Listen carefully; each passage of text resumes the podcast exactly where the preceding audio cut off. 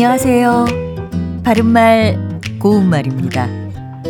케이비에스 일 텔레비전에서 방송되고 있는 우리말 겨루기에서 나왔던 문제를 짚어보겠습니다. 오늘은 뜻풀이를 듣고 거기에 해당하는 속담에 들어갈 표현을 맞히는 문제입니다.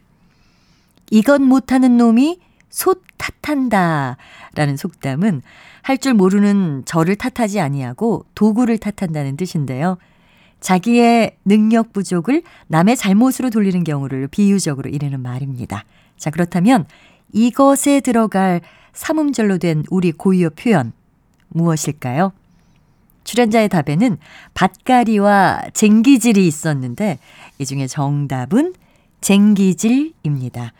쟁기는 논밭을 가는 농기구죠. 줄을 메어서 소의 멍에를 걸어 사용하는데요.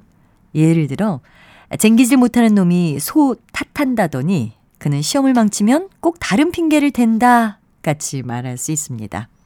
이와 비슷한 뜻을 가진 속담으로는 글 못한 놈이 붓이나 고른다, 또 선무당이 마당 기울다 한다, 서투른 무당이 장구만 나무란다 같은 것들이 있습니다.